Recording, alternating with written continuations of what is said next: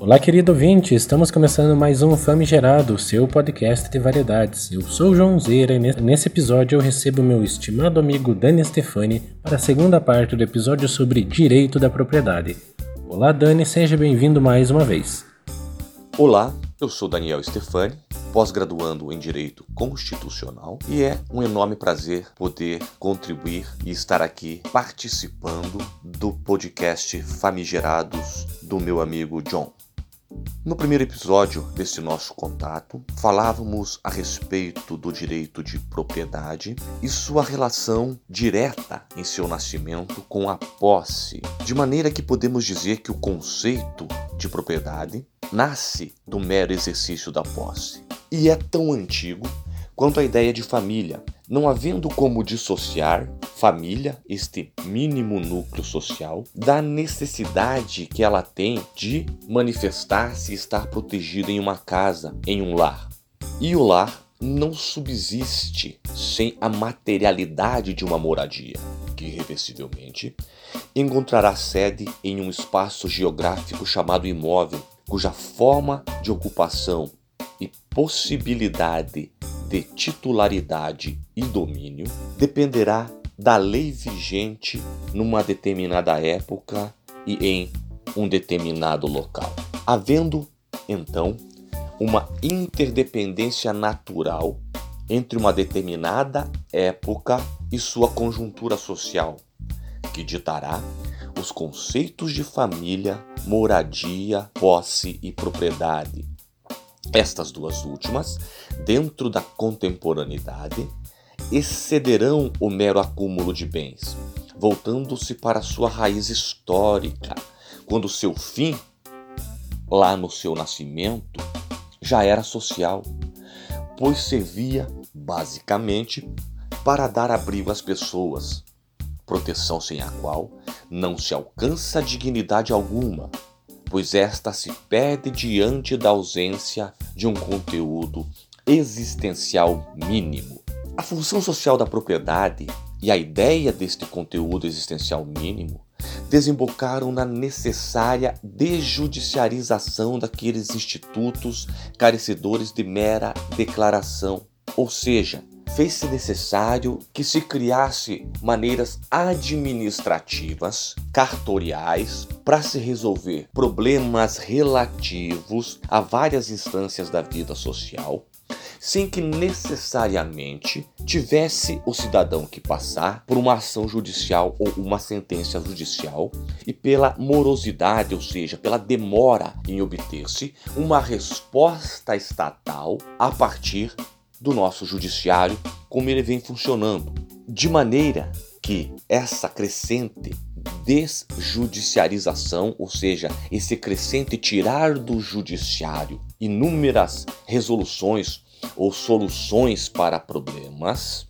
foi escolhido como maneira para desburocratizar inúmeros institutos, em especial do direito civil, para, como se percebe por óbvio, desafogar o judiciário, agilizando a concessão de direitos irrefutáveis e promovendo uma efetiva regularização fundiária, fundada no princípio do seu aproveitamento socioeconômico, pois a propriedade não pode ser subutilizada, abandonada deixada de lado de forma especulativa. E essa especulação, em tese, acontece, em regra, por meio do abandono e do desuso. E foi perseguindo a efetivação dessa nova perspectiva principiológica, ou seja, da desjudicialização ou desjudiciarização, como queiram. Ainda não há uma terminologia em definitivo é, para esse conceito, mas foi perseguindo esse retirar das filas do judiciário inúmeras problemáticas civis que o novo Código de Processo Civil trouxe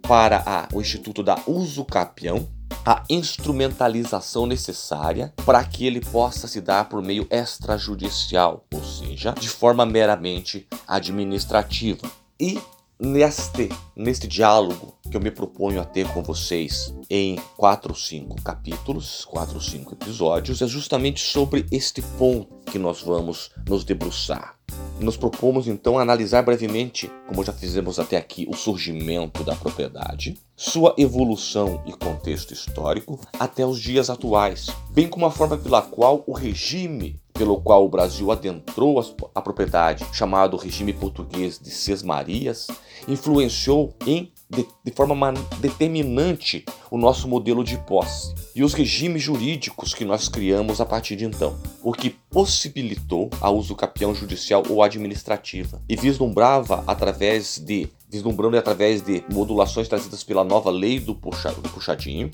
possibilitou o exercício de uma usucapião administrativa de fato, já que vivemos sob a égide da mais democrática Constituição de nossa história. A Constituição de 88 é um ordenamento inovador que representou uma ruptura com o ideário liberal, fundando as bases de nosso ordenamento no princípio da dignidade da pessoa humana, atribuindo a este o status de valor fundamental que cria para o Estado a obrigação de ofertar aos seus cidadãos um conteúdo existencial mínimo. Assim nos ensina o ilustríssimo professor e ministro do Supremo, Luiz Roberto Barroso, ao dizer que o interesse público primário é a razão de ser do próprio Estado e sintetiza-se nos fins que cabe ao Estado promover, que são justiça, segurança e bem-estar social segundo o professor, esses devem ser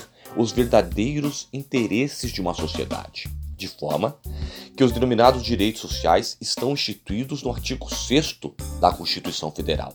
e disciplinados ao longo do texto. São direitos sociais a educação, a saúde, o trabalho, a moradia, o lazer, a segurança, a previdência social, a proteção à maternidade e à infância, a assistência aos desamparados, na forma desta Constituição. Dentre estes, a moradia é um dos mais controversos, pois encontra resistência ao confrontar-se com o ranço patrimonial do direito de propriedade, que se move num ambiente de ideias puramente econômicas e estratificadas. Contudo, a proliferação humana e a necessidade de acomodar com dignidade um contingente cada vez maior de pessoas tornou elitista e inviável a percepção meramente liberal, dando impulso ao surgimento de leis que visam a maior racionalização e socialização dos espaços, formando, forçando as instituições públicas, governamentais afirmarem posição em prol dos direitos sociais difusos, em detrimento daqueles meros interesses econômicos individuais. A moradia é o refúgio da pessoa humana e de sua família, e por isto enseja a valoração e proteção à sua identidade. A Carta Máxima, em seu artigo 182, determina que a propriedade urbana somente cumpre sua função social quando esta atende às exigências fundamentais de ordenação das cidades que estarão expressas em seus planos diretores, devendo os municípios legislarem em prol da função social, aplicando sempre, aplicando sempre para aqueles que não a respeitem o parcelamento compulsório a utilização ou edificação obrigatória, podendo ser seguidos de imposto predial e territorial progressivo no tempo, culminando inclusive com a sanção de desapropriação. No sentido que, ou de que, a função estatal hoje transcende ao status quo de protetor patrimonial, aponta-nos a professora Maria Berenice Dias que, ainda que o Estado tenha o dever de regular as relações das pessoas, ele não pode deixar de respeitar o direito à liberdade, mas tem o dever, o dever de garantir o direito à vida. Não só a vida como mero substantivo, mas a vida de forma adjetivada. Vida digna, vida feliz. Esta dicotomia entre propriedade, entre a propriedade clássica e a moradia, que encontra no patrimônio um ponto de divergência, resolve-se pela pacificação social imposta pelo Estado, a partir da adoção de mecanismos pelos quais se supera um direito solidificado por outro de relevância maior. Eis a uso capião, instrumento milenar através do qual os estados têm legitimado aquele que se utiliza de espaço ocioso, fazendo deste seu local de mantença e vivência por tempo determinado e sem oposição. A uso capião sofreu historicamente com o pejo, com a perseguição de ser forma legalizada de apropriação indébita ou de mera usurpação, e deste preconceito resultou que o Instituto, durante muito tempo, somente encontrou viabilidade pela via judicial, pelo mesmo procedimento de quem adentra em juízo, necessitando dar substância a uma forma de compreensão, cognição, do juiz e oferecendo ali um grande contraditório por meio de uma larga carga probatória, fazendo-se constituir por via morosa, quando trata-se de mero direito a ser declarado e cuja demonstração de posse pública, mansa, contínua, pacífica, duradoura e sem oposição, firmada por negativa de ação reivindicatória, em regra, na mesma jurisdição que irá pedir a declaração do direito. Esses elementos já deveriam ser suficientes para legitimar a propriedade para aquele que detém a posse dentro desses moldes pública, mansa, contínua, pacífica, duradoura e sem oposição.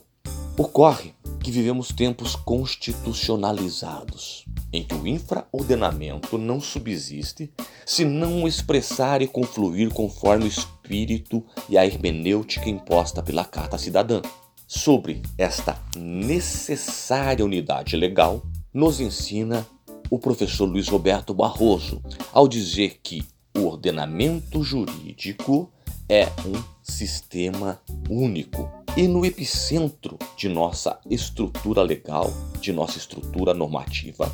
reside a dignidade da pessoa humana. E ela é a luz irradiadora que irá dar estrutura e direção para todo ordenamento jurídico. Um sistema pressupõe ordem e unidade, devendo suas partes conviverem de maneira harmoniosa. A quebra desta harmonia deverá deflagrar mecanismos de correção destinados a restabelecê-la. E neste sentido, presa ao princípio da inafastabilidade, a jurisdição sempre estará disponível para aquele que se sentir atingido por ato administrativo. A desjudiciarização da uso capião, ou seja, a facilitação para que a uso capião seja feita diretamente nos cartórios, decorre da necessidade de adequação desse instituto à proteção que a Carta Máxima lhe oferece. Neste sentido, foi um avanço jurídico o artigo 1071 do Código de Processo Civil, contido na Lei 13.105, de 16 de 3 de 2015, lei recente, e conforme nos confirma o professor Leonardo Brandelli, esta lei inseriu no dito artigo 1071 o artigo 216-A na Lei de Registros Públicos, instituindo o procedimento, atenção, o procedimento extrajudicial para uso capião, o qual pode ser utilizado por opção da parte e nas hipóteses em que não haja controvérsia ou lide, ou seja, discussão a respeito da posse e propriedade em andamento. A propriedade, em especial aquela voltada à moradia, desvinculou-se do conceito de instrumento a serviço do acúmulo de bens. A propriedade em especial aquela voltada à moradia, desvinculou-se do conceito de instrumento a serviço do acúmulo de bens ou mera ferramenta de especulação imobiliária. Para o nosso ordenamento, a propriedade tem como missão principal cumprir um fim econômico e social. O princípio da dignidade da pessoa humana valorou a função social da propriedade de tal forma que a moradia passou a compor o rol daqueles itens considerados como componentes de um conteúdo existencial mínimo, sem o qual a experiência humana se encontra ameaçada e desprotegida.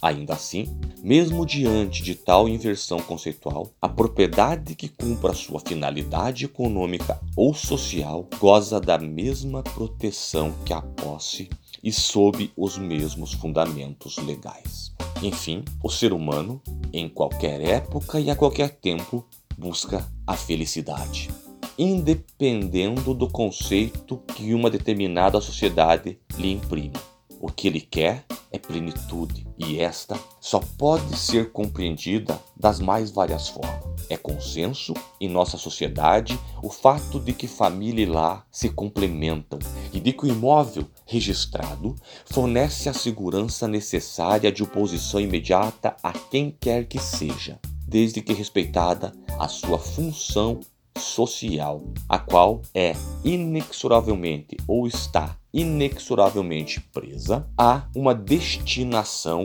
que de fins econômicos ou familiares ou sociais para a dita propriedade. E é dentro deste contexto que a usucapião extrajudicial, da forma como foi ampliada pela lei do puxadinho, abriremos um capítulo em especial subsequentemente apenas para falarmos é, da usucapião dos puxadinhos. Então, essa lei do puxadinho permitirá o exercício da legalização da posse por meio célere e desburocratizado, facilitando o acesso e a regulamentação dos pequenos imóveis urbanos. Cabe aos operadores do direito como um todo, juízes, promotores, advogados, oficiais de justiças e corpo administrativo do judiciário, modularem os primeiros passos deste novo instituto, de modo que seus reflexos venham a apontar para uma sociedade mais democrática, livre e justa, na qual moradia e propriedade não estejam em campos opostos do direito, mas apontem conjuntamente para o um modelo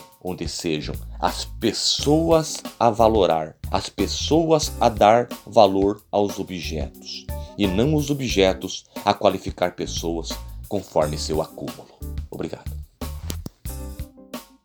Espero que você tenha gostado desse episódio um tanto quanto acadêmico. Ajude esse canal a crescer, compartilhe e marque dois amigos que precisam ouvir esse episódio. O Famigerado de hoje vai ficando por aqui, um grande abraço e até a próxima!